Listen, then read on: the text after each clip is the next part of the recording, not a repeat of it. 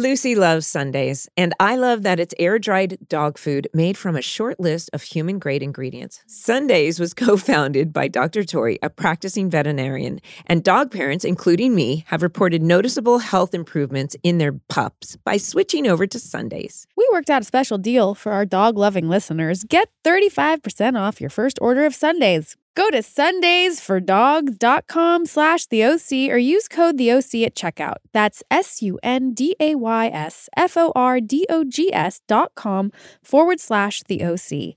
Upgrade your pup to Sundays and feel good about what you feed your dog.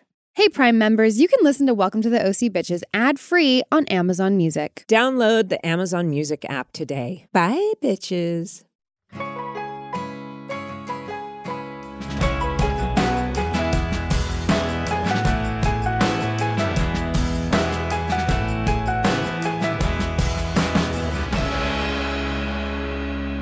Okay, let's get into this sucker. I know. It's a great episode, one of my favorites of all time. Welcome to the OC Bitches. Welcome to the OC Bitches. Season four, episode seven. We love to say this the Christmas.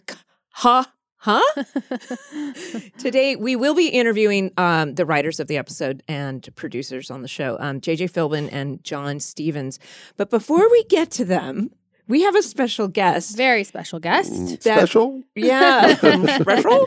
Josh Schwartz has been bugging us for months about the um, He- about our yes. guest. Yes, uh, please welcome Craig Susser. He's a restaurateur, actor, and the guy who played Santa Claus, the journalist, the ham guy, and the caterer, all in this Yeah. episode.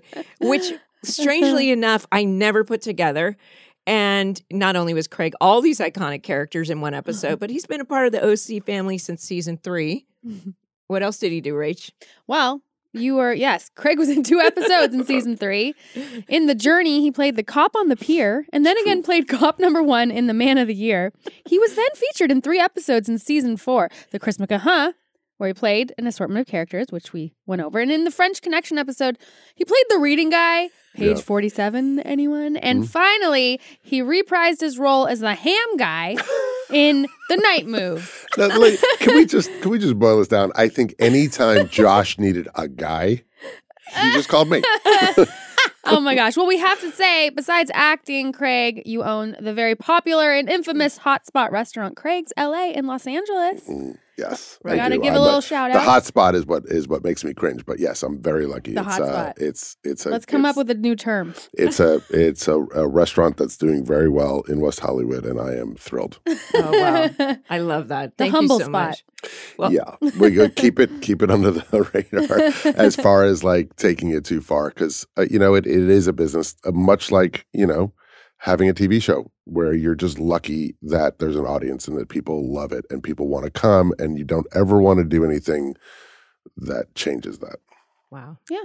That's Yes. Point. A good point. And I can't wait to well, but you know, I reached I was asking Josh like what am I what should we know? And he he told us and you can tell what your version of the story Oh, yes. is, Right. but his version a was that story.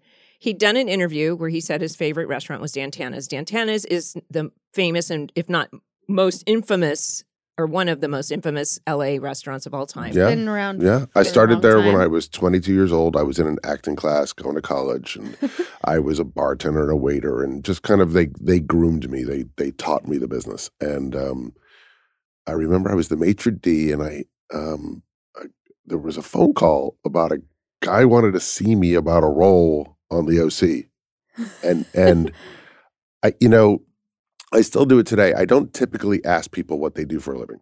I just kind of get to know you, and you either become a regular or you don't. And I think the same thing kind of happened with Josh. And I don't think I ever put two and two together that that Josh Schwartz was the Josh Schwartz that had created the OC. Mm-hmm. And so it was very interesting. One day it was like somebody wants you on the OC, and and I, I, I'm not even sure you have to read for it. I think you just got it. Right. I was like, okay. And then it wasn't until I got to set that I realized who that it was the same Josh Oh. right? So it was actually really, really cool and it was great. And then that led to I got Doug Ellin called me from Entourage. Then I was on Entourage, and then Jerry Weintraub called and said, "Hey, I, you're doing this and this. You should be in Ocean's 12." And then somebody else called and said, "You should be in Get Smart." And like all of a sudden, over the years, I started getting a lot of roles, and also I think I got a lot of roles because I was good at what I did. Mhm. I didn't cost them money because I nailed it. And then also I kind of knew my place and I knew everybody. And so I was easy to have on set. And I knew who the leads were. And I was, you know, I was just I was just a guy that they were happy to have on set and I enjoyed myself and I was good at what I did. And like I said, it didn't cost anybody any money. So um, and I had somewhere to go. So I wasn't actually looking for extra scenes. It was like, what are we shooting? When are we shooting it? Is it possible that I can get out at 4 or 5 o'clock and still go back to work? Right. And that was kind of like they were in love because yeah. it was an Well, easy day. yeah, clearly. I mean, you played. I don't even know. I lost count of how many roles. No, so, so it just kind of became like a running joke. It's like, up, he needs a guy. right. Up, he needs a guy. It's You're the like, guy guy. and then we came to the Chrismukkah episode, and, and they said, "Okay, you're you're you're going back to the OC." And I'm like, "Is it the same role?" And they goes, "Mm, "I can't really, I don't know. It's like it seems like it's four different roles." And then I got the script, and I'm like, "Okay, has he lost his mind? Is he psychotic? like, Right. what happened?" And then I realized it was some sort of a dream sequence Right. Yeah. and and I got to the great thing is like I loved it when I got to shoot with some of the series regulars like Peter hmm or Ben or just anybody that like I knew uh, in real life I got to shoot with them so that was a really a lot of fun and then I mean I think who doesn't want to play a drunk Santa in you know like who doesn't want to do that It was like, Bad Santa before right it that- right exactly it was like the greatest thing in the whole wide world and so it was a lot of fun That picture of you and ben, Ben. that they can put up right there. Josh said that that literally became a key piece of art for season four that promoted the whole season four. it's unbelievable But you know, you were saying that um, you got this phone call, and in Josh's story, he was saying that you know he, his favorite restaurant was Dan, Dantana's. yeah he came and in a as lot people that confirmed. love people that She love confirmed. restaurants, they especially if you're a regular, you're so welcomed, especially by the maitre d'. And if you're a regular, it's a it really is like um, a joyful passion thing. I mean, I love restaurants. I'm a foodie as well, and somebody is telling everybody uh, who if you don't know who it is, somebody told Josh that you're an actor. So I have a feeling somebody's telling people that you're an actor, and that's when he gets this idea like, what? I love this guy. Do you think that's what happened, or I think he, or Mm, did he just love? I think he no loved. He said he got You. a call from Dan Tana's to say that Craig is an Oh. actor. wow Dan Tana's was you know pimping you out. Might have been. Maybe he was trying to get rid of me. Um, so uh, the, the the fascinating thing is what you just touched on about restaurants being a personal experience, Mm. right? And so we're in this world right now where we've got you know technology where people make reservations and you don't really have to know anybody, and so we've kind of got a foot in Mhm. both worlds as far as Craig's goes. But I am trained to be one of those old school people that my job is essentially finding regulars Mhm. and making sure that they're comfortable right and that's that's our business because i think we're kind of at an impersonal point in our world where we're kind of all buried in our phones we're all buried in technology and it's really nice when you walk in a door and you see somebody that you know and there's that moment of human interaction Mhm. especially having gone through covid over the last two and a half years and being Right. buried in our houses so Yeah. those moments and that you know craig's is one of those restaurants where much like dan tana's it's a personal experience and that isn't a barrier to entry right so as you experience craig's for the first time the goal is that you want to become a regular and that we embrace you right so the idea that one of the regulars who i didn't know at the time was a producer Mhm. would reach out and try to help me achieve one of my dreams Mhm. of being an actor was like amazing Mhm. and it was such a sweet thing and it was so organic because the one thing i was warned about was don't walk around and tell people you're an actor Really? just be a waiter be a really good waiter if you're a bartender be a really good bartender and it's fact it's a note i give the people that work for me today i'm like let them let them fall in love with you be really good at what you do and then they might take an interest in what your dreams are Right. and a lot of those people that you're taking care of they have dreams too i mean nobody starts with it being really handed to you Right. you have to kind of go out and get it There's some action that needs to be taken. yeah. And there's a lot of people that I, you know, I love finding people um, that haven't quite achieved their dreams yet and seeing the potential in them. Like when I get some new customers and they introduce me and they're like, oh, this is a young writer director. And I'm like, he doesn't, he isn't, nobody's paying attention to them. And then you kind of get them. And all of a sudden, five, six, seven years later, you're like, you're clicking. It's so good. It's a lot of fun to watch. I mean, we've all watched people on a on a run, and and and it's the best. And I'm like, enjoy the ride because it's the greatest. But what I found so interesting about Josh was it didn't change who he was. Mm. No matter how long or how successful the OC became, he was he was always Josh. Yeah, for sure. And I, I don't know, you have much better experience than I do. I mean, I saw him over a number of seasons, but but I always thought like he's just fun loving. He just gets it. He understands. There's something he's tapped into that people are responding to. Yeah. And they need and they want to see in their day. And it's all gone to shit now. You should see him. No, I'm just kidding. Look at you two. I mean, you're you're in a studio talking to me. It's great. Josh is next. He's coming in. I was here. No. Couple weeks. but you also ended up. Um, he said that he wished, or you ended up on Chuck, and that he says, "I wished he, um, we had we had had him on Gossip Girl." yeah. oh no, I, Trifecta. I would have loved to have been on Gossip Girl. No, he. So then, so then they somebody called and said, "Okay, they want you. They want you on Chuck versus the DeLorean." And I'm like, "Okay." And I remember going in for the fitting, and there was like this big, unattractive leather jacket because I was supposed to play, I guess, basically some douchebag. And um, I was like, "What is this typecasting?" Uh, so, so, but I remember like it was just really funny, and then I. I'm slow on the uptake. I'm like, oh, this is another Josh show. You know, it's like Oh. not that smart. so when you get the call from your manager, your agent, you're like, "You Yeah. got this role," Y- and you and it doesn't it doesn't always click because Well, things are happening behind the scenes. Right. You're always kind of like, well, who's the writer? Who's the director? Right. Like, who do I know? How did I Y- get this role? Right. Or, you know what I mean? Like, Yeah. that's the thing. It's like, I, I had a tendency to get hired by the same people. Mhm. Mm. So, like, Neil Moritz, for example, was Mhm. producing Prom Night. Mhm. And I was on Prom Night. That's where I met Idris Elba. And then literally we were leaving a night shoot at like 5.30 in the morning. He goes, where are you going? I go, I'm going home. And he goes, no, you're not. You're going a mile away. I'm doing another movie called Made of Honor Oh wow. with Patrick Dempsey, and there's something I need you to do. Oh my gosh. And I literally go over there. I go, "Hi, I'm Craig, and I'm supposed to be here." oh my god. And they go, "Yep, come here." And they just took me to shoot. They took me to wardrobe, took me to makeup, and I'm a lawyer, and I'm in the back of a limo now, uh, negotiating a prenup. Oh my gosh. Right, and so that's how my work kind of happened. Right. I was just a guy they trusted. You're the go-to. because you were they would get it operating without ego. I don't know. I just enjoyed it, and I just I looked at it as um, icing on the cake. Yeah. Uh-huh. You know what I mean? Like I had a job and I was making good money. Yeah. And this was something I love acting. Like I Right. love the art of it. Right. The other, I mean, there are parts of it that are can get tiring and a little annoying, and there's there's politics involved. But the actual moment, I remember when I did a movie and I was amazed that the number one, like the the title character, sat in on my close-ups, and I thought, oh my god, that's because not everybody did. Mhm. And I thought, wow, that is The that person act. loves this, Yes. Right? And so you feel those moments, and th- those are really like the moments that I can still remember now. I don't think I've really done anything in eight or nine years because somebody said to me, you know, being Craig at Craig's is a pretty good gig. Yeah. I would imagine. So, Okay, so Rachel, you know I love my magic spoon. Mhm. I I actually did have the birthday cake this Oh. morning, and I put like toasted pecans on it. Magic spoon is the perfect breakfast or snack to have to help maintain a keto lifestyle. Magic Spoon is not only keto friendly, but it's also gluten free, grain free, and soy free.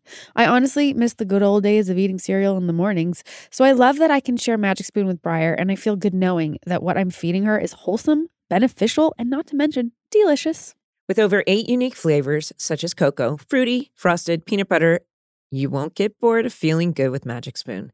Head to magicspoon.com slash the OC to grab a custom bundle of cereal and try the magic for yourself. And be sure to use our promo code, the OC, at checkout to save $5 off your order. And Magic Spoon is so confident in their product, it's backed with a 100% happiness guarantee. So if you don't like it for any reason, they'll refund your money, no questions asked. Remember, get your next delicious bowl of guilt-free cereal at magicspoon.com slash the OC and use the code the OC to save $5 off. Thank you, Magic Spoon, for sponsoring this episode. I want people to question me when they see how efficient I am through TSA, removing my laptop, headphones, and snacks galore. I want them to wonder how I did it without holding the lineup. And when I settle in to watch my favorite movie in my seat, I want them to gasp at how I created my own in flight entertainment center in seconds, all thanks to my Béis carry on. Is that right? Do tell.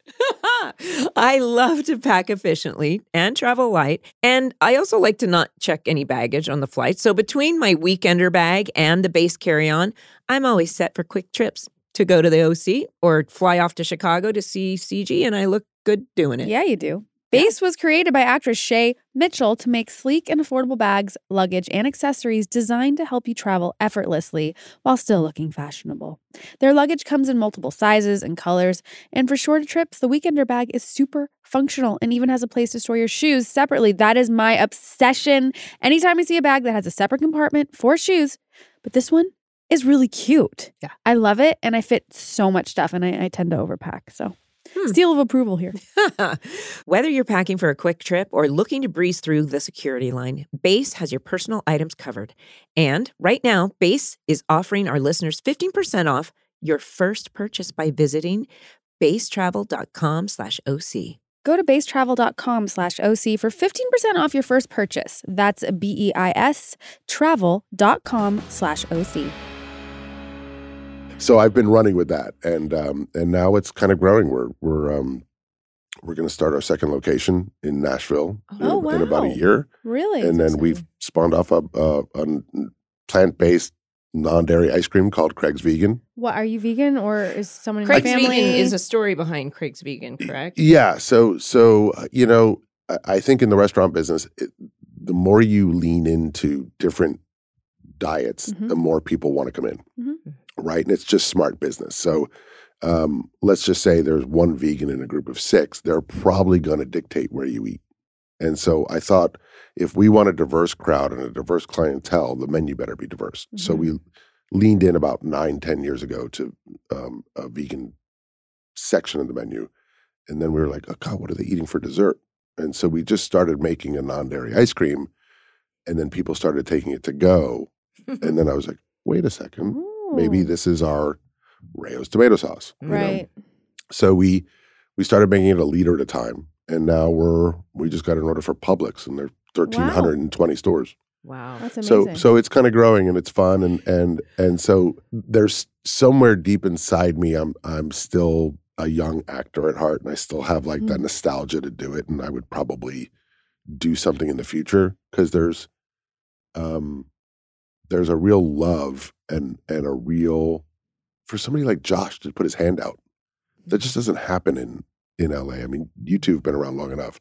It just is. It's No, not a normal occurrence. He's a rare gem, that one, you know? Like yeah. he's, eh, like you said. don't tell him this and can we edit this out because this is not good for his ego but but there are people that really do love what they do and they do love reaching out to people and and making it happen and and i just like i'll never forget that Yeah. Well, he's a good person, you know? yeah Good it was a- parents, yeah Yeah. the whole thing the whole thing. i mean but look at you you guys were on there for how long were you on there The Four four, years. years. the whole time. i mean it's amazing but and, jo- yeah, yeah. and people still talk about it and people still come into the restaurant today and they're like were you on the oc no Oh, they way. recognize oh, you. oh no no no all yeah, the but time which role?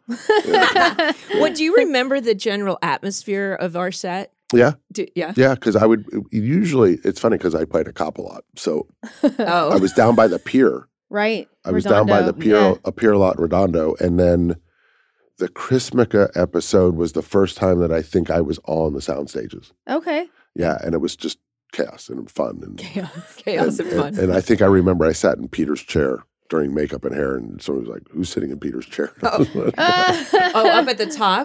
I guess it was somewhere. I don't know, but I was like, I had known him well enough to kind of give him some grief. So Oh, he oh, walked yeah. in the trailer, was like we had a lot of fun. And Peter still comes in a lot. Oh yeah. Yeah, whenever he's in LA. Yeah. He's real. Well, he lives a here. great guy. Yeah. Or No, he lives in New York. I think he lives No, in New he- York. he Doesn't he lived- go back and forth?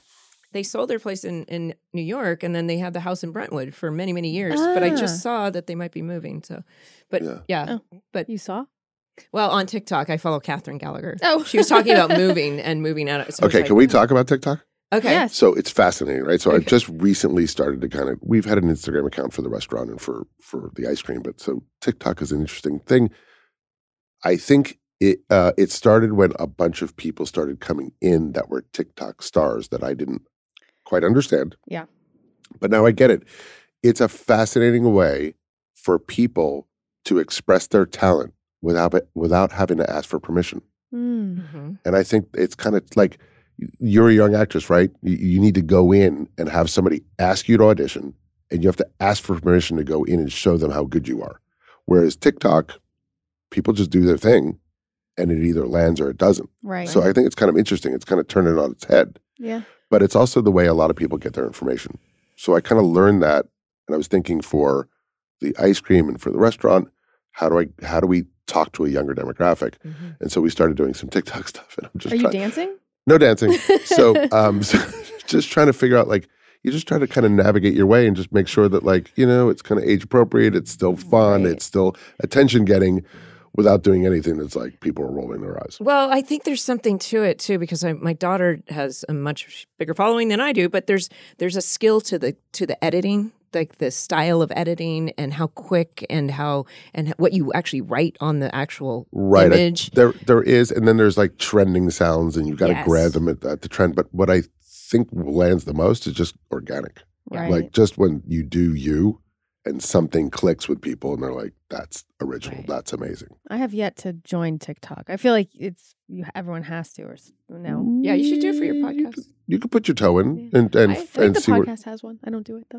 Oh, well, I always, you know, when I started this ep- this podcast, I first started with uh, imp- or imitating the scenes, and I did the "Who are you? yeah, yeah. Whoever you want me She to be." Ben. And I was like, and I thought I'm going to continue this, and I'm going to continue to do all these little. Yeah, what happened? I got lazy, I guess. I, but I was like, I well, can't even remember you thought how I did adding it. Rachel would be a really good boost. that would be smart. Like I understand that. so, how, what is your um? If people wanted to hear see your ta- TikTok, and what do you want to tell What's us? your what your handle? handle So is? uh, on Instagram, it's Craig's LA. yeah, Uh, the vegan ice cream is obviously at Craig's Vegan, and then the TikTok handle is Craig's LA as well. Craig's LA. Do you have a lot of different flavors with this vegan ice cream? Yeah, yeah. So we kind of went classic. We have Yeah. vanilla Yeah. because I figured if you can make a really good Yeah. vanilla vegan ice cream, you kind of hit a home yeah, run. If for sure. people are trying to take ice cream to go, like rush it home, that's good. Yeah. So so look, ice cream is emotional, right? It's about an emotional satisfaction. We all eat ice cream when we're either really happy or really, we're really sad.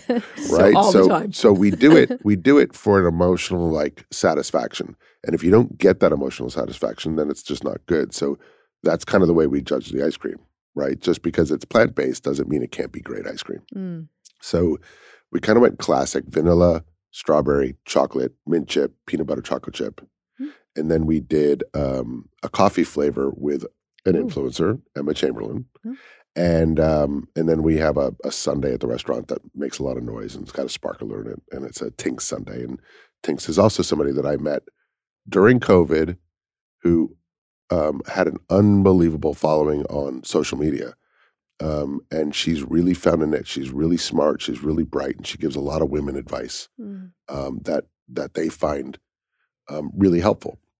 So there's a perfect example of somebody that's a Stanford educated girl who is really bright and found her niche, giving people advice via TikTok and Instagram. Oh, so smart. and then we've got five or six other flavors uh, in the work. So we're just, it's interesting. It started um, at Bristol, Mhm. Gelson's, Mother's, now a little bit in Whole Foods, Ah, and then we're spreading to the Northwest at Met Markets, and um, and now we're in Central Markets in Texas, it's huge. and then yeah, we got a huge order from Publix. So that is I'm so awesome. Yeah, I'm I can't definitely wait. gonna look Yeah. when I go to Gelson's. well, I'll have to send you some too. Well, thank I you. mean- I'm gonna well, we need to go it. to I'm Craig's. gonna- We Oh, actually yeah. have not Hello? been to the restaurant. Sorry, I, I've Um, never been. No, we Um, haven't been. Sorry. I know. I, am getting out of here. I was teasing Josh. I was like, after this interview, I'm gonna have a table named after me, the Bilson booth. The bill- that sounds. Doesn't Suspect. Sound... well, that's me. That's me, Craig, in a nutshell. I, I kind of love it. yep. Um, but you better bring Josh in. Like I haven't seen him in a little bit. really? Yeah, We'll come.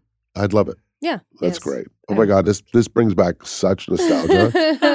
like I can't even for you, I can't even imagine what it does. The memories that it brings back and the It's moments. it's so much fun, and especially season four. And Rachel hasn't really ever seen it, so no, she's the show. I'm watching it for the first time, and just especially this season, I'm Yeah. like, what is this show? what is I'm watching? going on? But you at the bar, like you're reading the erotic novel. Yeah. Do you remember Yeah. sitting there and like Uh, Peter comes up, you're like, oh, page 47. right It's like, but i but even your your you interview sandy in this episode and and your delivery is right there but then when you're like hey man the dragon lady doesn't want you hanging around like i did not put two and two together i didn't see I mean, totally different characters Yeah. it was so look at you. But you can you can tell you can tell that I am very well aware of who they're focusing on. Right? So just Mhm. deliver it and get out of the way. Just like it's not about you. Right And there's an art to that. There, there is, there is. I've always said there's a difference between being this uh, number one on the call sheet or even one of the series regulars to being a guest, which is like a guest at the party to service these main story um, storyline characters. Yeah, I remember doing a movie, uh, was a Screen Gems movie, and somebody was sitting in the makeup chair. They were uh, somebody wanted to cut his hair, and he was giving them a really hard time about it. And the makeup artist looked at him, said, "I'll be back in a second, and walked out the door. And I leaned over and I go, um, "You're about to get fired. Yeah. Like you're giving her a really hard time. uh-huh. She's just here to do what the director wants." Right. you're a guest. Just say yes. Yeah. And she came back and he just said, you know what? Hey, sorry, I'll do whatever you want. And Yeah. she was like, she you just see her body relax. It's you. like, remember, you're a guest. yeah. And that poor guy was about to get fired. And I was like, Mm-hmm. I just like, I'm nobody, but I just can't watch that happen. That's Right. a train wreck about to happen. Right, right. No, Because there's literally true. 10,000 other guys that would, you could shave my head, go for it. 100%. Right? Because No, you're so everybody's right. just trying to get a or break. say no if you don't want to. You know, that there's Yeah, certain things that are required. Yeah. Well, how many actors have always said, "Can you ride a horse?" It's like, "Yeah, I can ride Of a horse," course, and then you get the yeah. role, and it's like, "I can't ride a horse." Oh, yeah. Fencing? Yeah, no problem. right? yeah. How many times did you lie early in your career? Tumbling. Oh my God. I got a German commercial, a Kinder commercial where I had to speak German. You're like, "Yeah, I can speak German." Never in my life. It Kid was- me. Oh, My- yeah. my whole family's German. There's a lot of huff. like I was, you know, really practicing and I got away with it oh somehow. Oh my gosh. That's hilarious. yeah. Well, Craig, congratulations on all your Yes. success. Thank, you Thank you. so much for for um, bringing a lot of joy to Josh for being here and us as well. I well. love it. I did that, like that doesn't even like get old. I mean, it's amazing. And I never saw myself as a guy that would have a restaurant and um and and this is this is a treat. So Thank No, you so yeah, much. Well, yeah, thank you so much. Can't wait to try the ice cream and come to the restaurant. And I love it. I can't wait to see you. Yes. yes, we're Thanks for coming in having me. Thanks for taking the Thank time. Thank you so much. All right, Josh, thank you. Craig Susser, ladies and gentlemen. Now, let's head into our interview with JJ and John. Listeners, please note we had some audio and video issues with JJ, so please bear with us. Power up for springtime with Factor, America's number one ready to eat meal kit. Get nutritious, chef prepared meals delivered straight to your door, leaving you time and energy to tackle everything on your to do list. I love to cook healthy meals for myself and Adam, but not every night. I really don't want to mess up the kitchen every single night. Mm. It is so awesome to have Factor meals in the fridge ready to go, and we picked the low carb meals to fit our lifestyle. Hmm. Factor has delicious, flavor packed meals to help you live to the fullest. Choose from keto, vegan plus veggie, calorie smart, and protein plus options on the menu each week. Prepared by chefs and approved by dietitians, each meal has all of the ingredients you need to feel satisfied all day long. Plus, replenish your snack supply or smoothies with an assortment of 45 plus add ons. I just love how easy it is. And Briar really loved the smoothies. Mm-hmm. So that really makes my morning easy. Also, not so much cleanup because that is my least favorite thing of cooking. Get Factor and enjoy clean eating without the hassle. Simply choose your meals and enjoy fresh, flavor packed meals delivered to your door. Ready in just two minutes. No prep, no mess. Head to factormeals.com slash OC50 and use code OC50 to get 50% off your first box. That's code OC50 at factormeals.com slash OC50 to get 50% off your first box.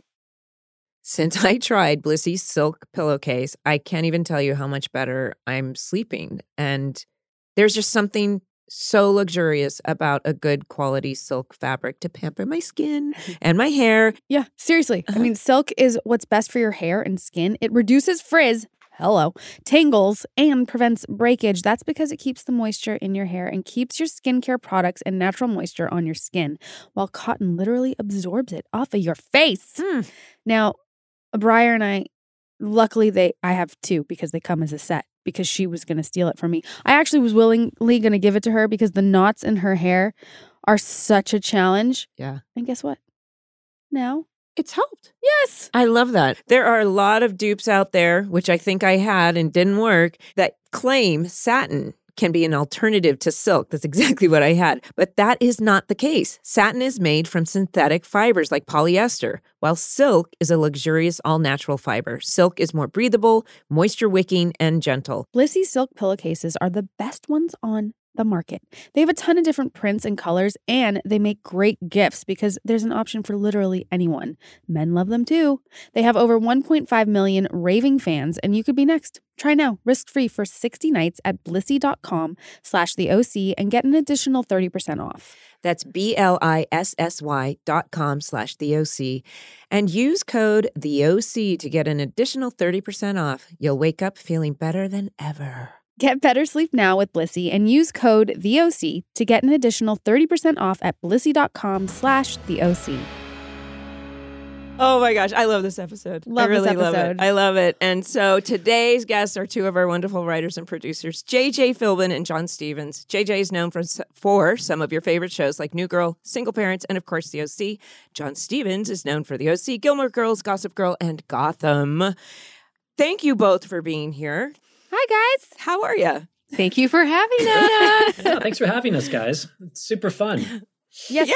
we have been waiting Yes. all four seasons to finally uh, get you guys on, and we're so happy you're here, and for this episode in particular because it's so fun. So, what was it like rewatching this for you both? a, a drug trip.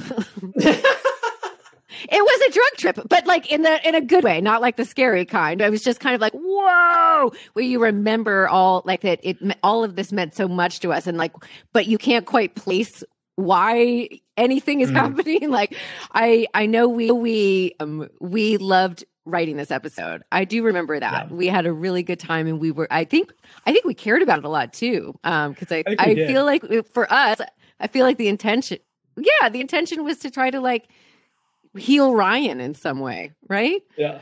Am I making that up? Yeah. No, you're totally. I was suddenly having a flash, though, as you were saying that about. I think this is the only episode where I actually have a memory of us physically writing it. Because I think it was like during a Thanksgiving. Oh, really? I think your parents, your parents were staying at the beach, Mm. and we went out to hang out with them, and we wrote part of it sitting on the beach. And I have this memory of Regis Yes. shirtless throwing a football on the beach as we're writing this. And he, he and he's going, "Is it funny? Is it funny?" And we're going, "Yeah, yeah, it's funny." So I had a flash. Oh my gosh. You that- recall, if you recall that, JJ or not? oh my god, I totally forgot. I remember that, but I, I didn't know that this was what we were writing. Um, Yeah, yeah, that, this is what we were writing. is amazing. Yeah. I would imagine um, Josh has said that, you know, going into season four and knowing that the show was coming to an end, that it felt like, you know, there was a little bit of freedom in just like, let's just go for it. Let's write some stories for Mm. our favorite, for our characters and and have the most enjoyable time because I remember it so fondly. And this episode not only was it is it clearly fun to watch, and I've watched it three times in the past three weeks, just preparing because I loved it so much. But I remember being so excited to come to set and Mm. and play play the roles and um, or play the scenes because they were so much fun. Is it difficult, more difficult to write a story like this? That like, what if, um, you know, if this had if this hadn't happened, if Ryan hadn't come to Orange County, um, that type of storyline is it more difficult, or is there some freedom in not having to have such? You don't have to really. Um, what's the word? Follow any any specific. Right. You don't have to follow like, you know, there there's some freedom in the fantasy of it all, right? Yeah, no, it was very much like four seasons in. Four seasons in, you feel like the, especially on a fully serialized show, the weight of all these things you have to service every single episode, and not trying to break anything that you've set up so far. So when you do a what if, you can kind of throw a Mm, lot of that out the window. right. And I feel like eh, like to what you said about we said we were going to have fun in season four. I think we we set out to do that, and I feel like this is like even more than that because Yeah. we were not bound by everything we'd been playing for four years. You know, right. Yeah, we really got to leave everything um, behind. Like the, the season three was so heavy, heavy, and like we were so ready to just have fun with these characters that we loved so much. And this episode, um, especially, we got to just really like what you know it, it was the sky's the limit because we it was mm. whatever we wanted we weren't bound by anything that we had written yet but we got to really ask ourselves like what would have happened to these characters had ryan not shown up and have the most fun with that that we could It's it's so detailed and there's so many things in it. Do you want to read the synopsis? So let's get Oh, into the it. synopsis. Yeah, Ryan and Taylor both fall off of a ladder and are transported to an alternate universe where we see what life mm-hmm. would have really been like if Ryan Atwood never came to Newport and Summer only said bitch. None of those bitches Yeah, were written in the script. Rachel ad libbed every single one. Oh my gosh. Made a I strong choice Yeah, I was really like watching this back and I couldn't believe I was I was also questioning like this day and age could Chris Pratt and I really play into that like oh no bitch like that whole tone like if you could actually do that now. I know. yeah, I know. I, I- I think there are a number of things in the episode that you would not do now. i mean you really could feel 2006 we we've in been this. noticing quite a bit of that. Yeah, there's some Yeah. there's there's gay jokes and there's um you know There's broken English yeah. given to like the housekeeper. I'm like, oh my god, I Yeah. can't believe I let Oh. JJ write that. that's funny. i said i'm putting it in i don't care what anybody says So But my, my favorite instance of you saying bitch, Rachel, was, and I'd completely for, forgotten about it. I think you're in the Harbor Club and you're saying goodbye to Chris Pratt and you said, see you later, bitch. And you walk around the trophy case on either side and then you greet him again as if you've never seen him. Like, hey, bitch. it was really funny. Oh my really god. funny. it was so so do you all remember that that part was originally or at least this is what I remember that um you guys tried to get Chris Carmack and he was just unavailable. So Oh, that's right. Is that I'd oh for Chris Pratt's that. part? yeah, for that and so you ended up To be- using Che. you mean to be che yeah, to be Luke. He would have been Luke, Oh. but then he was unavailable. i unavailable. don't remember remember that Yeah. I have a memory of that. That sounds Mm. familiar to me. Yeah. i did not know that that's new information or maybe i did know it at one point but I just remember d- shooting and and because it seemed like it was one of those things that it would be of course this is what's happened with with Luke and da da da and remember hearing that they wanted Luke or or Chris Carmack and he was unavailable and I was like unavailable or won't come back. No. I know. That's why Autumn had to do like that five minute backstory of Exposition. how Chris Pratt ended up in Newport because Oh, Ryan had taken his He took last the spot at last spot Harbor. Harbor. well, and how fun is it they used to, to use that was that was a real reach you know, I, I think Autumn sold it. well she and committed. isn't it and we talk about how exposition is Yeah. difficult. she made she made it work Yeah, we talk about exposition being difficult for actors and sometimes in television. We just it's necessary. You've got to get that information out to the audience. But to have a character, first of all, Autumn being so wonderful, but then have a character like Taylor and it's rooted in the characterization to explain mm-hmm. like this could happen and this is the explanation. Okay. And it's like now with everything everywhere all at once, you know, that exposure, it's like you guys were doing that. Anything can happen in these worlds, right? He ripped us off. They ripped us off. I know, There's no right? doubt about Yeah. Well. I mean, I feel like we were the original Stranger Things, clearly. this episode in particular. Right, right. but you know, when the episode starts and he's up there on the roof, this letter from Marissa shows up. And just when he mm. was kind of moving into this idea of being okay with Taylor, and then when Taylor shows up, it's like uh, that letter instantly put him into, I think that was the beginning of this, you know, he's mm-hmm. not healed and it triggered something in him and it wasn't clear if he read it or not. So when they wake up in this, this world. I mean, and the music changes, and it's almost like a Danny mm-hmm. Elfman type music. I mean, Yeah. the the details in the episode are just so wonderful. Like watching that at the beginning, and he pulls that letter out of his pocket. I'm like, when was the last time I saw a physical letter on television? Right. Like that was. I. It, it, I had to like take a moment to to look at it, going, "Oh, that's an actual thing you used to." used to Right. do." Oh, yeah. But Yeah. it was I, I miss having letters because they're you know when he got to go to the lifeguard stand and read it, Yeah. you're like ah. That's all. I have to carry that around for an entire episode. Like, we don't get to do that story anymore. Right. We call that an objective correlative, JJ. Sorry, that's an Right. old joke. Old Al- joke. also, the George Foreman grill reference really, really puts us in a because he a Do those time. still exist? Because he likes lean meat, obviously. but when Ryan goes to his pool house and it's all weights, and now here's here's when so when Kirsten shows up, she's like, "Who are you? What are you doing in my house?" I'm watching Kelly. She is such a proficient actress because instantly we see her as Kirsten, but that's not the Kirsten we know. She really is, I guess this guy calls her a dragon lady. When Mhm. she's like, What are you mm-hmm. doing in my house? Shoo, get out of here. And we're like, what the fuck is going on? I mean, mm-hmm. every t- every scene, I'm like, what's going on? And now uh, watching everyone's performance of how, and then we cut to Julie.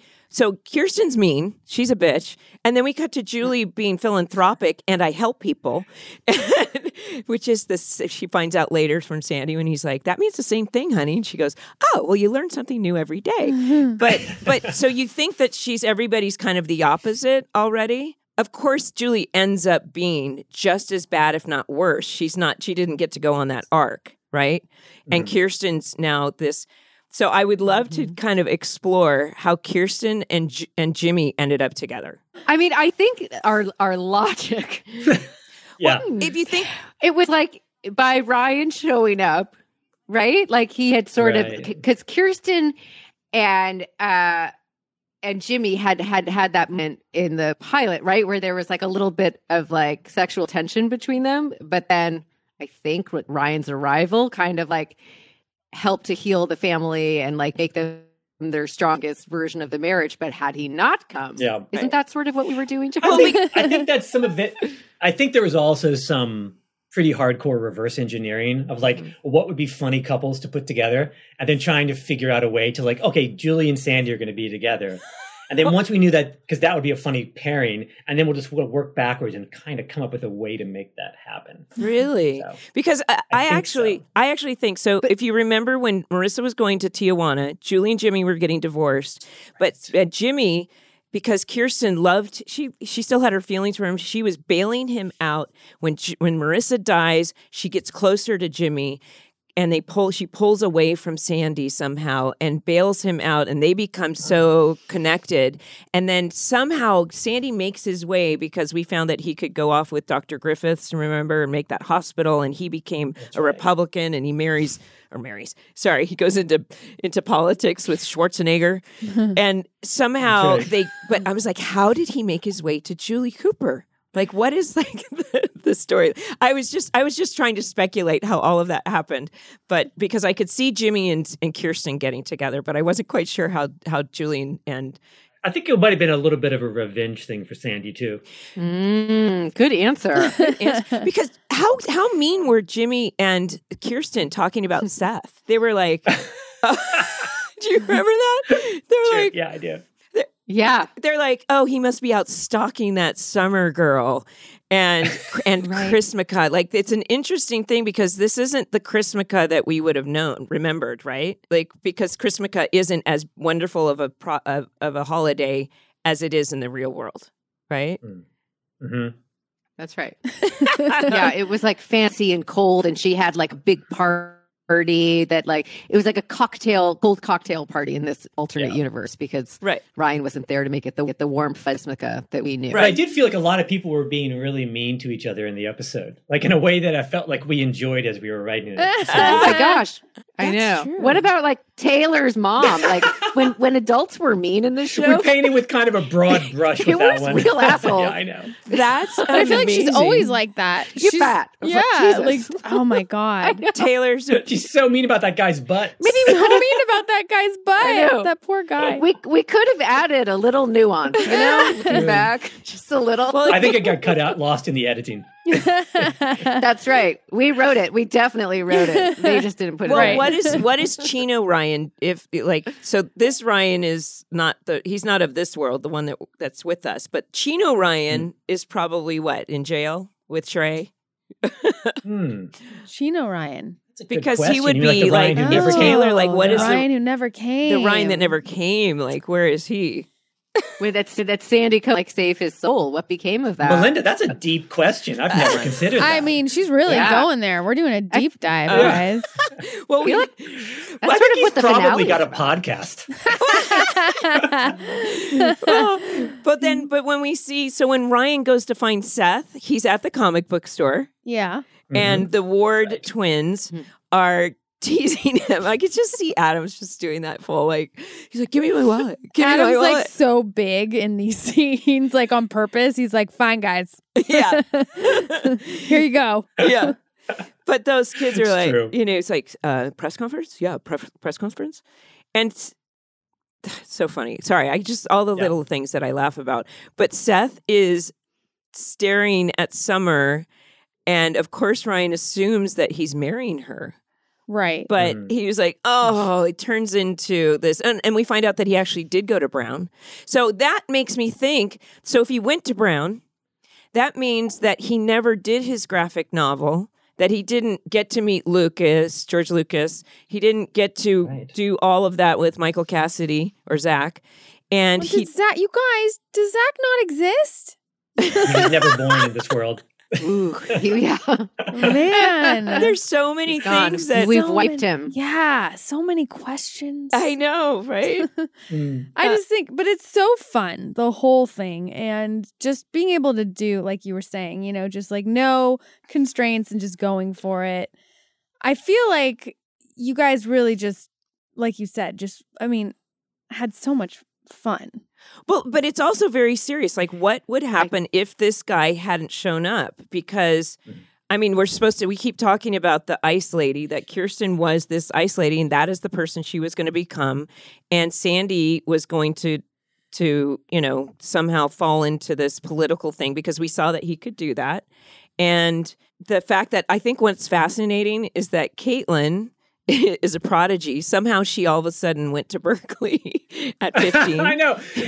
Life's Right. been pretty good for her, actually. Right. Ryan kind of like derailed her by coming to Newport. right? Like maybe she got more love because Jimmy stayed in town. But then Johnny Harper is alive because you guys had that poster on the wall of Johnny Harper. I didn't catch that. Because like, see Johnny mm. Harper. Did you catch that? Yeah. Yeah. I did see that. And then and it's funny because they, So he would have been alive. Wow.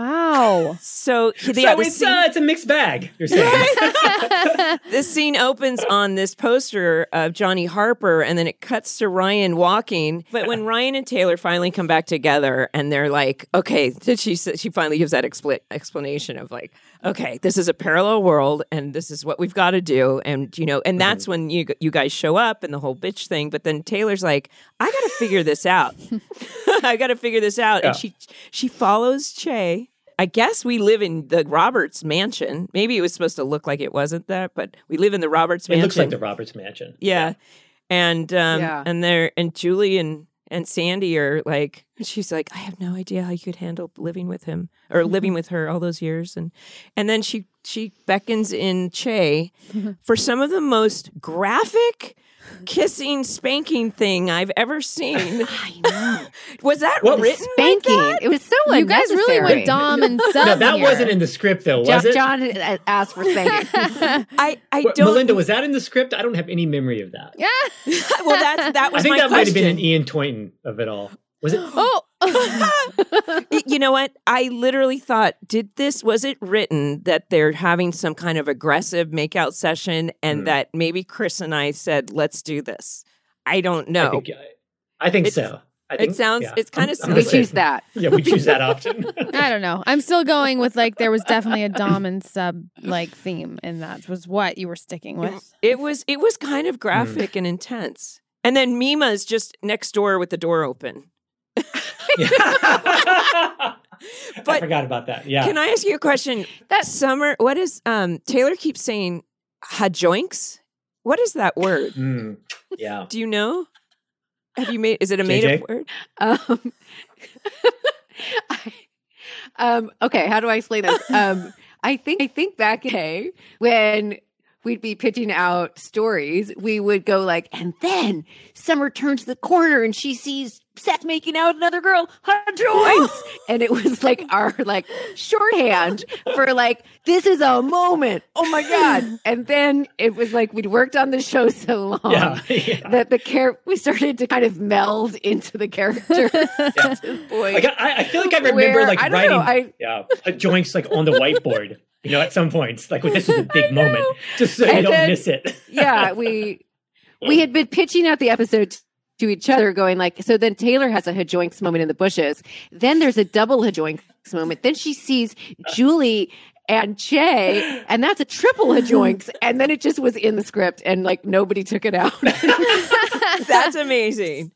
Because I, I it was season four. We'd been we'd been, been writing writing it Because too it was long. an alt no world. separation. I literally I looked at the subtitles and it kept coming like oh joinks and I was like what is that word so I googled it turns out it was a thing it was a JJ and Steven and John Steven thing I love that you Googled it. You're like, what is this word? I wanted to know I'm just surprised it hasn't been picked up. You know, that people haven't takes. like.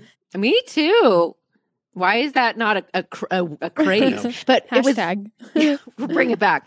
It was very handy in the pitching out of uh of these episodes. Yeah, you know, totally. like the, it was all like kind of divvied out and hajoinks. Oh, moments. that's Oh my god, so many. And like what you gave like Taylor, everything that they had to do in this episode. And when you intercut with reality and what's actually happening to Oh. explain it, you know, because I was getting lost. I was like, wait, how Mm. this? And then it would I'm like, oh, there actually is an explanation because it's television and, and Right. that's what we have to do. so they're not you know they're it's a coma that nothing's wrong MRIs are fine they just even the nurse is like you but just Seth and Taylor both like, oh, it's an alternate universe. Right. Like- Well, yeah, that's a great universe. scene where he I says, know. "You look, it's an alternate universe. You have to fix something, or it's a vegetable world oh, his vegetable. and a, a Oh vegetable God. Metaphor. in, in watching it back. Yeah. It was so re- crazy because it was it was like stuff in the alt universe was like more believable than the moments in the hospital. Right. the nurse the nurse was like, maybe talk about things that they love and it'll bring them back. And everyone's like, yeah, that, that lines up. That That sounds makes a good. lot of That's sense. good medical advice. I mean, I believe I, I was with it. It's usually how you make people better. yes, exactly. That's all you do. But w- i- in that like triple joinks, which joinks was when Taylor sees the picture of Julie and Marissa. Hmm. When I watched it, I was Mm. like, "Oh my gosh!" I can just picture the audience going, oh, "Marissa!" Like, She's "Oh my gosh, she's alive." alive!" It was just the structure of the script was so awesome. Do you guys Hmm. remember if she was maybe going to be alive, but Misha wouldn't come back for the episode? That's a great question. Oh, I could be wrong, but I think that we thought that Caitlin turning the corner Yeah. was actually like the choice Right. to kind of Right. like, you know, not do what you were expecting because I think I think the point was Marissa wouldn't have lived, right? Right. That was sort of what we were going for was Yeah. that like Ryan gave her those 3 more years and so had it been Marissa, I think then The episode would have gone like- somewhere else. It would have said, yeah. He never would Yeah, have would yeah, have returned from the alternate Right. universe. yeah, we wanted to like free him up to Yes. have, you know, that makes way more sense. at the diner where he's like, "Oh my gosh!" and you know, in this world, Seth and Summer, you know, blah blah blah, and she's like, "No, no, no." Marissa's alive in this world. He instantly, and she's coming in at the airport, and he instantly goes, "Excuse me, I've got to go." And she's like, "What? You would actually stay?" So he, he's his mind is like, "I will stay," and she's like, "But, but Ryan, Marissa won't even know you," and he's like, "It doesn't matter." yeah, he'd stay to keep Yeah. have her alive. he would stay just to see her Yeah. and that's that hold and and Yeah. and she's Mhm. crushed taylor's Mhm. so crushed she's like i get it you gotta go Yeah, but you have to Yeah. understand that, I get But then the choice that she did die three years prior to an overdose in Tijuana. I mean, you guys, I was sobbing. I'm not going to lie. I was in my bed last night. My kid was sleeping next to me. I'm watching it on the computer in headphones, just sobbing. Like, Hmm. I have real, I have a lot of emotional issues, clearly. which Oh, part no, which no, part were you it's mood. sobbing just the whole thing you know the whole Marissa storyline that she was gonna be alive and then she wasn't. Yeah. I was just like, oh, I could, I can't handle It it. had been so long since I watched it. I think my memory had gotten so poor. When you see like the sweatshirt coming along, for a moment I thought it actually might be Misha, Yeah, and like I, I completely like blacked did out what it was. you So- both were like, oh, she's alive. Holy shit! Can't believe this. I know we remembered like thong and joint. yeah, you're like, I remember the thong bit and the hajoinks. The thong bit. the thong, the thong. yeah, that's what stayed with oh, us. but but rachel because i was so interested to see your reaction to this episode because it's one of my favorites and since you didn't hadn't seen it before right Oh yeah, I mean the the you know the highs and lows of like the ridiculousness of Summer and Che and that whole Ice Ice Baby, by the way, probably like Ice Ice Baby. so funny. oh my god, you guys. I mean, just putting Vanilla Ice in there for us to rap was. But I feel like we cut out one of your best bits, Rachel. I feel Really? like JJ, remind me, was there a moment where like Rachel comes into the party at the end with Che and she's like, "Who let the dogs out?" Oh my God. I feel like we cut that out Yes. for some reason. I, I'm sure it would ha- it got it got cut out of our You will guys- because I fully you saying that just like jogged something in my memory of fully and like doing the dog like whoo whoo whoo like fully. you, committed. You so hard. Oh, Or you? This must have been where you couldn't keep a straight face with Chris Pratt. I mean, I think that was always with Chris Pratt. I think I had too much fun. Like, uh, clearly, this all you know, this whole universe, and oh my god, I totally yeah. fully remember that. we need to find the footage of who let the dogs Yeah. out. America deserves. I mean. I, I do, and then if I'm wrong, and then I've had a dream or something. No, no, because I remember it too. like Okay, I okay. very vividly Yes. remember it. Yeah. Oh, so, dear. Oh, so dear. one of my favorite scenes is when Ryan shows up in uh, Seth's bedroom and he says, he just says, I'm going to tell you the truth, man. I'm in an alternate universe. And he goes, I knew this would always happen. Like, accepts it just like that. I was like, I just there are moments where I'm like, I just love this show. I love it. But I'm going to explain to you how to get summer. And so they go on this oh. mission in this party, and Taylor's telling Kirsten that Sandy's going on about her, and tells Sandy that she's going on about him, about him. And the scene where uh, Ryan goes up to Julie and says something about a thong, and she goes, um, oh my god, the acronym. "The homeless of Newport the acronym. go." She's like, no, it's an acronym. we liked acronyms. I think we did that move a few times, didn't we? Yeah. Did it, wasn't there something like Paul from well, the acronyms were We definitely so went to that well more like- than once. it was it was kind yeah. of coming up. We it liked- was so prevalent, but now it's just like everything's an acronym. You guys are before ahead of your time. I mean, this show Yeah. did create a lot of pop culture. Again, trailblazer. yeah, exactly. Ha, ha joinks. Yeah. Yeah. It did raise the question. That's I was a- asking JJ this the other night. A joint sweeping the Yeah, nation. of how many thong jokes we could squeeze into one episode. And, you know, I think we did our best. There's a lot of Easter eggs. You can tell. You can tell the parts where John and I are like making ourselves laugh a little too hard. Oh my god. kind of like maybe one or two thong references was was enough. Maybe maybe Kirsten and her ham again. Her one or two would have been great. Could you imagine though? Her this- Virginia ham, right? Was Why it a is she Virginia so ham? obsessed with the ham? Is that a hajoinks too? There really is no rationale it for was that at all. us laugh. But in both universes, she was, She was obsessed with ham. In all universes. area? Oh yeah, my we thought it was super funny. Um, and then we watched it and we were going, nobody else in the world is going to think this is funny. So we kept all the references in. yeah. Oh my gosh. I mean, funny. Seth is so pathetic. He's like that Mm. that crying into his pillow, I hate my life kind of guy. I mean, Yeah. he's I mean, it's so interesting to see these characters. It's just fun to play to see how different Yeah. everyone is. Some people like Julie pretty much remained the same except she didn't get that vul- she didn't become vulnerable because she didn't know loss. She just remained uh, a gold digger. And um but but then you got then we have this amazing party scene where all of a sudden well the first thing that happens is is taylor confronting her mother this terrified teenager who cannot talk to her mom but when she finally says you bitch and all she had to do was say you bitch to go home that's all that's all she had to do is get that courage I know. right I love that her emotional epiphany is calling her mom a bitch. yeah, totally. I'm like, if that's all we have It's to do. real- really gets you. Well, right? yes.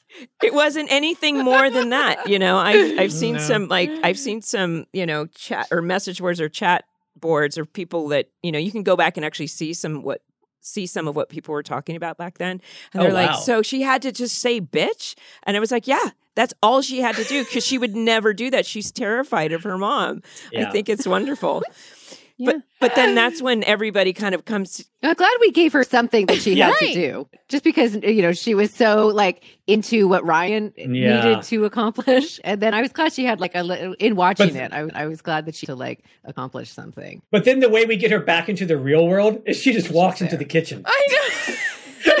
so I was, there's no like a fuzzy thing. She's just like, I gotta go. And she kind of She walks out. as if she's going to get a Perrier.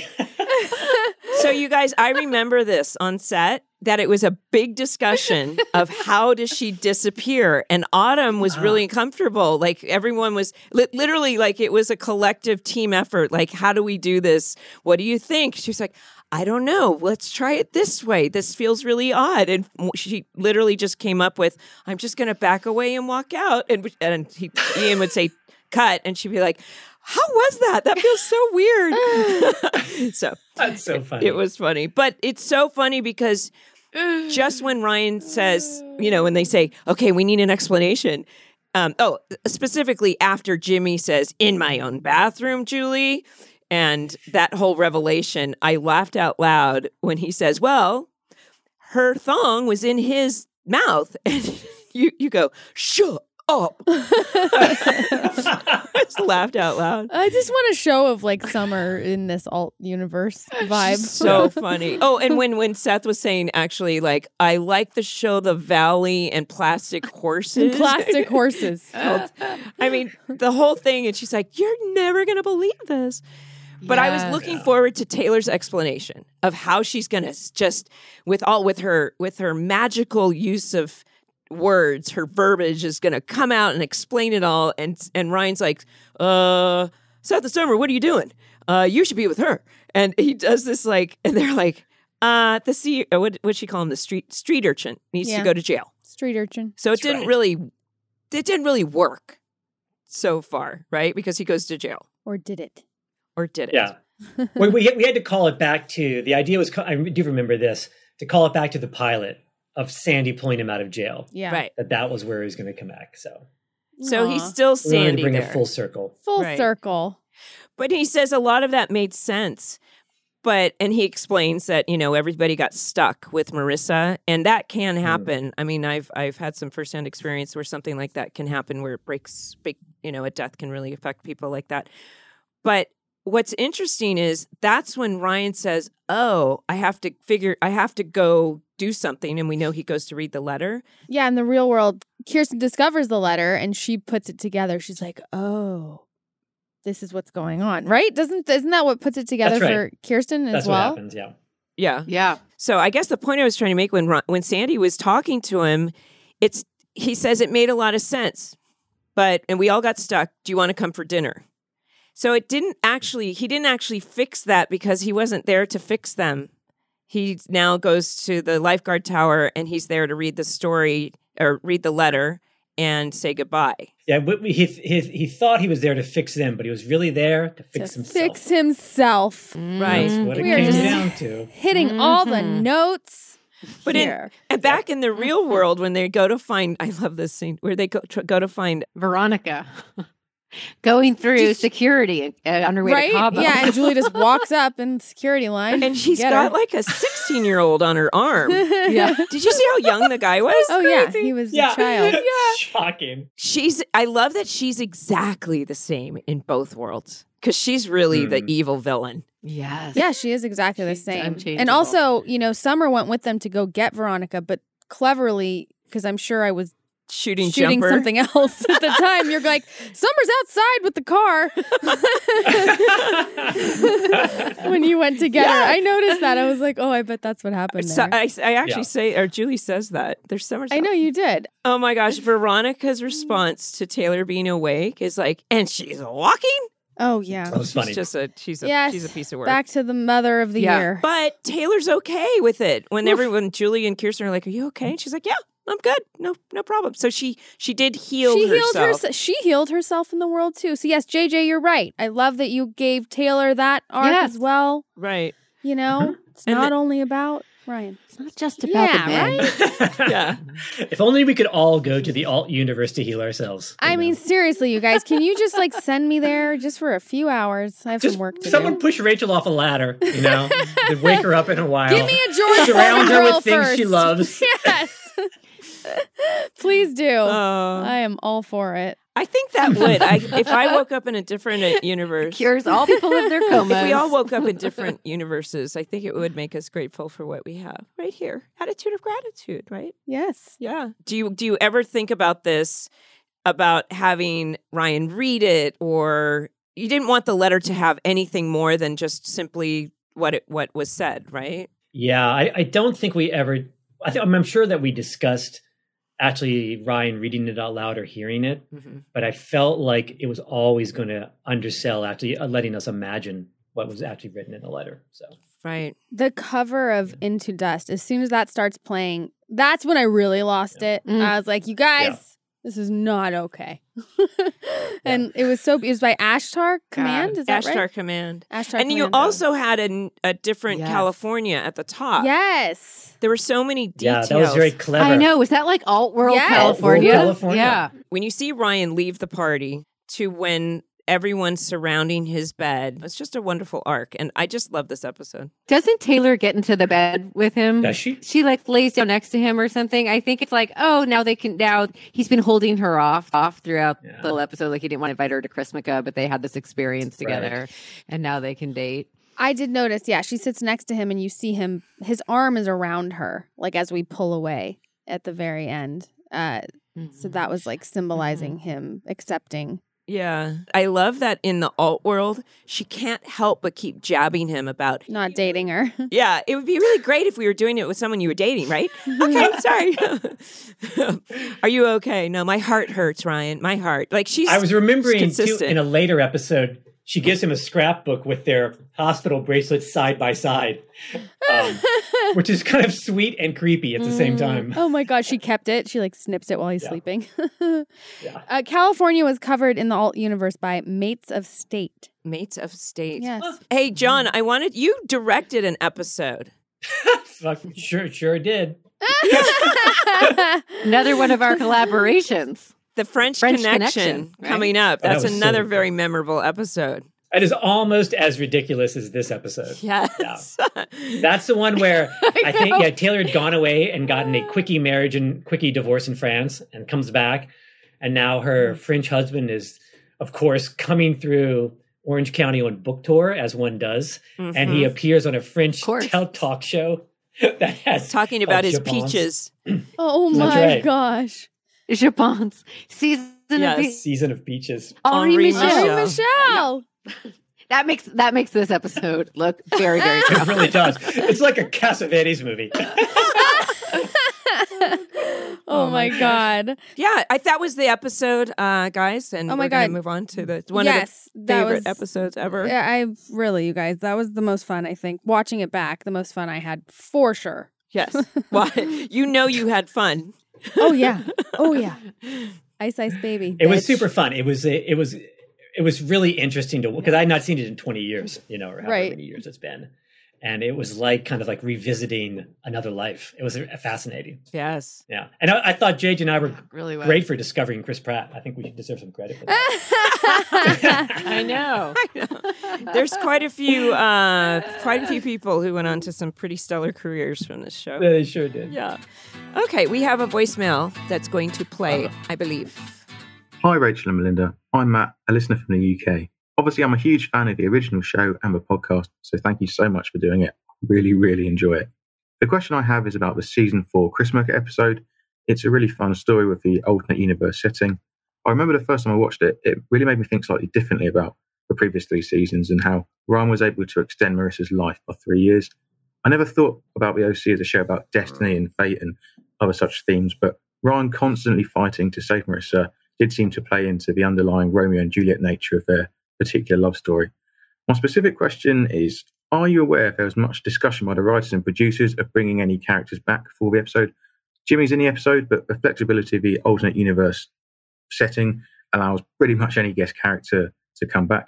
Did you have opinions about this at the time? And do you think that doing a podcast has changed your opinion on this? It seems like characters such as Luke, Alex, and Lindsay are real fan favourites and are mentioned in a lot of these voicemails. Anyway, thank you. Thanks, Matt. Thank you. Well, I guess you guys touched on that. You want to, I don't know, expand. Yeah, I think we always wanted to. I mean, we we always wanted to like dip back into the pool of characters that we had created. That Yeah. was always the preference.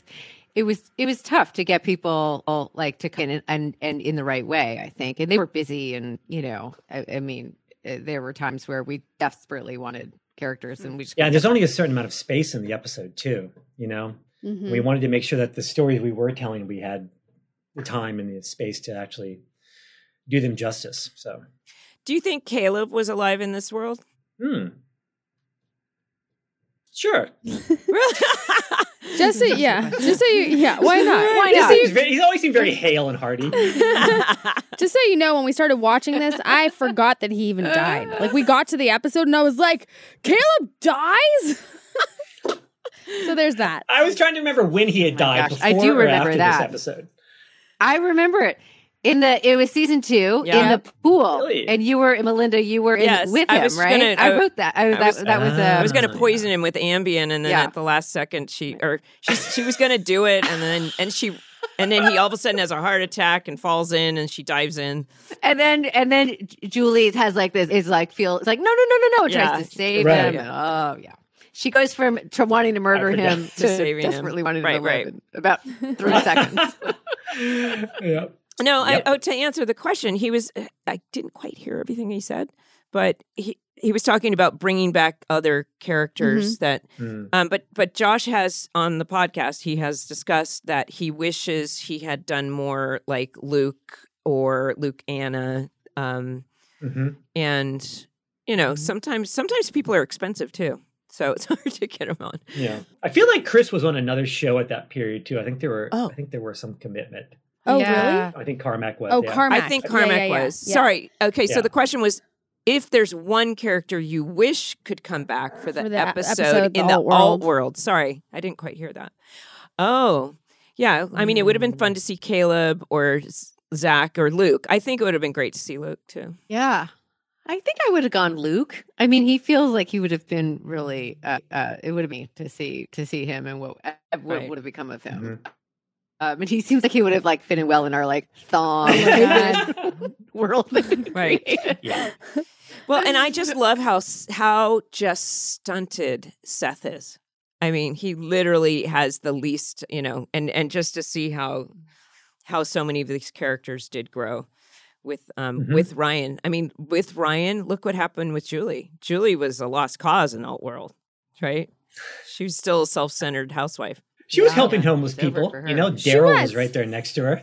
That's right. Daryl. Daryl. Daryl on the scene. Daryl's here. Okay, Has we're Daryl gonna- been on the podcast? He has. I heard it. He was, was on the cold Yeah. turkey. Yep. I was very glad. We have a rapid fire to do with you guys before we let you go. I know you only have a few minutes. So, Kiki and Jimmy or Kiki and Sandy? I think it has to be Kiki and Sandy, obviously. Kiki and yeah. Sandy all all day. day. oh, Julie and Che or Julie and Jimmy? Oh, Julie and Che.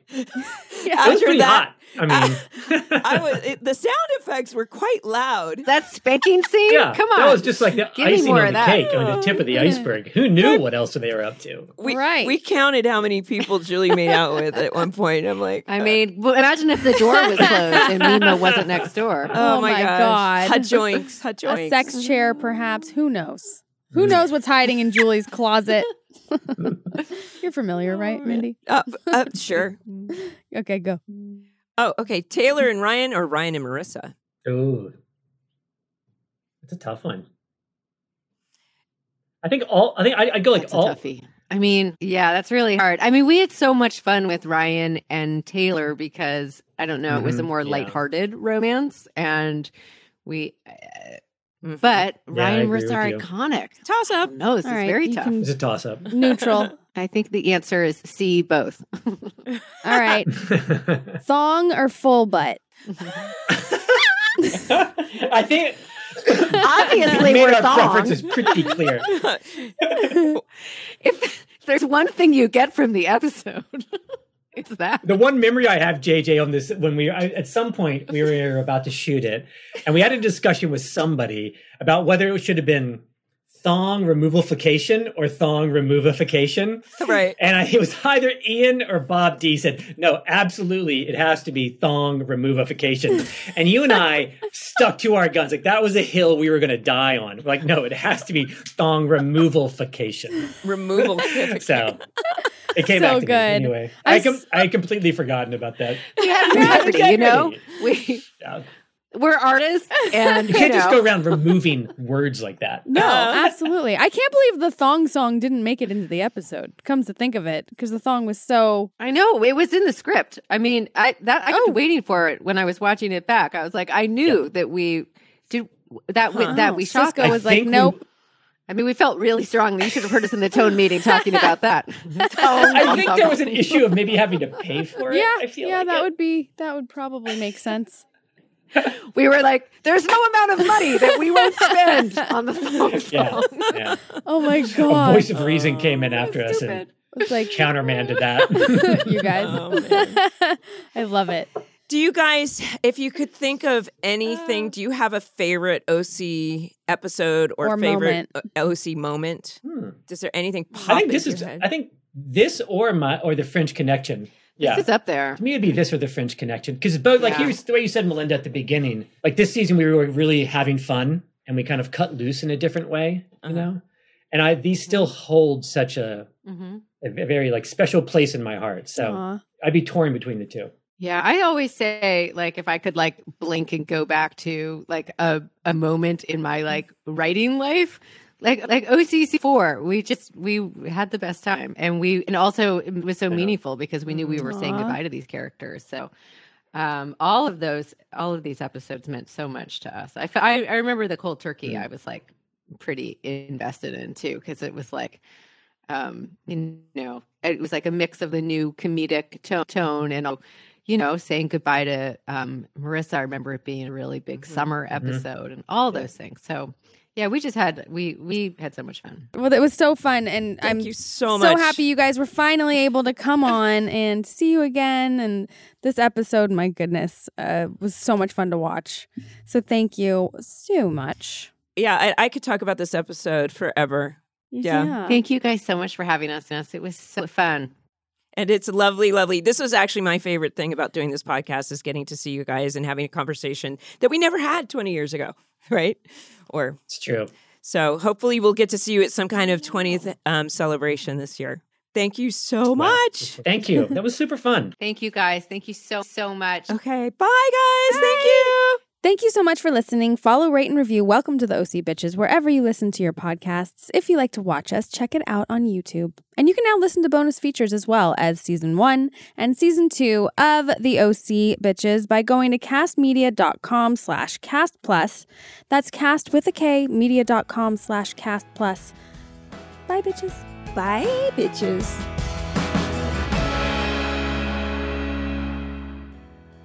Welcome to the OC Bitches is brought to you by Kast Media. Executive produced by Colin Thompson, Harris Lane, produced by Katie Curtright. Edited by Parker Flores and our technical engineers, Travis Holden and Dustin Park.